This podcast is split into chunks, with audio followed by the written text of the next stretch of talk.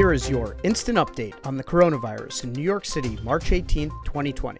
As always, we will keep your instant update under seven minutes. Here's the rundown on today's topics. First, we will cover the latest count of confirmed cases. Next, we will share a summary of President Trump's latest remarks. Then we'll listen to Governor Cuomo's response to President Trump, and we'll hear an excerpt of an interview with Mayor de Blasio where he discusses a potential shelter in place order. Finally, we will end on a lighter note and listen to Conan O'Brien's strategy for avoiding the coronavirus. New York City now has 1,339 confirmed cases out of 2,382 in New York State. That's more than double yesterday's total of 644. Now, let's listen to some of the extraordinary measures President Trump is taking to combat the coronavirus. Last week, I signed an emergency declaration under the Stafford Act, in which activated FEMA's National Response Coordination Center. FEMA now is fully engaged. Uh, earlier this week, the first clinical trial of the vaccine candidate for the virus began in Washington state, as you probably know. Today, I can announce further steps to expand testing capacity. We're working with several groups to determine if the self swab, a much easier process than the current process, will be invoking the Defense Production Act.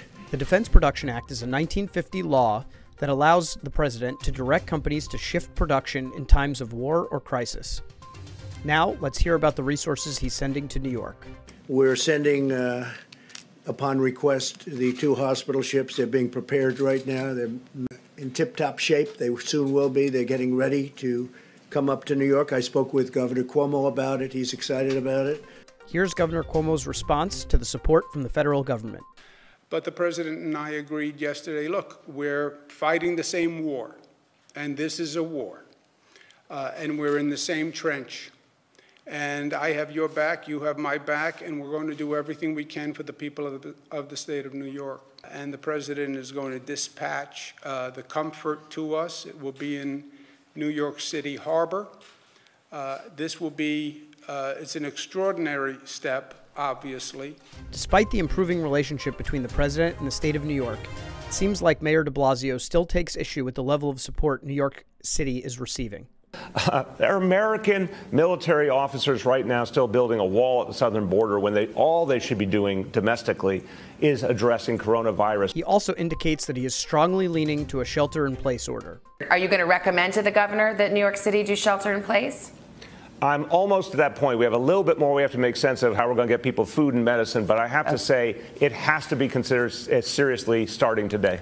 As always, let's end on a lighter note with Conan O'Brien's tips for avoiding the coronavirus. I show now and use you to help demonstrate okay. the many ways that one can avoid uh, using handshakes. For example, go to shake my hand.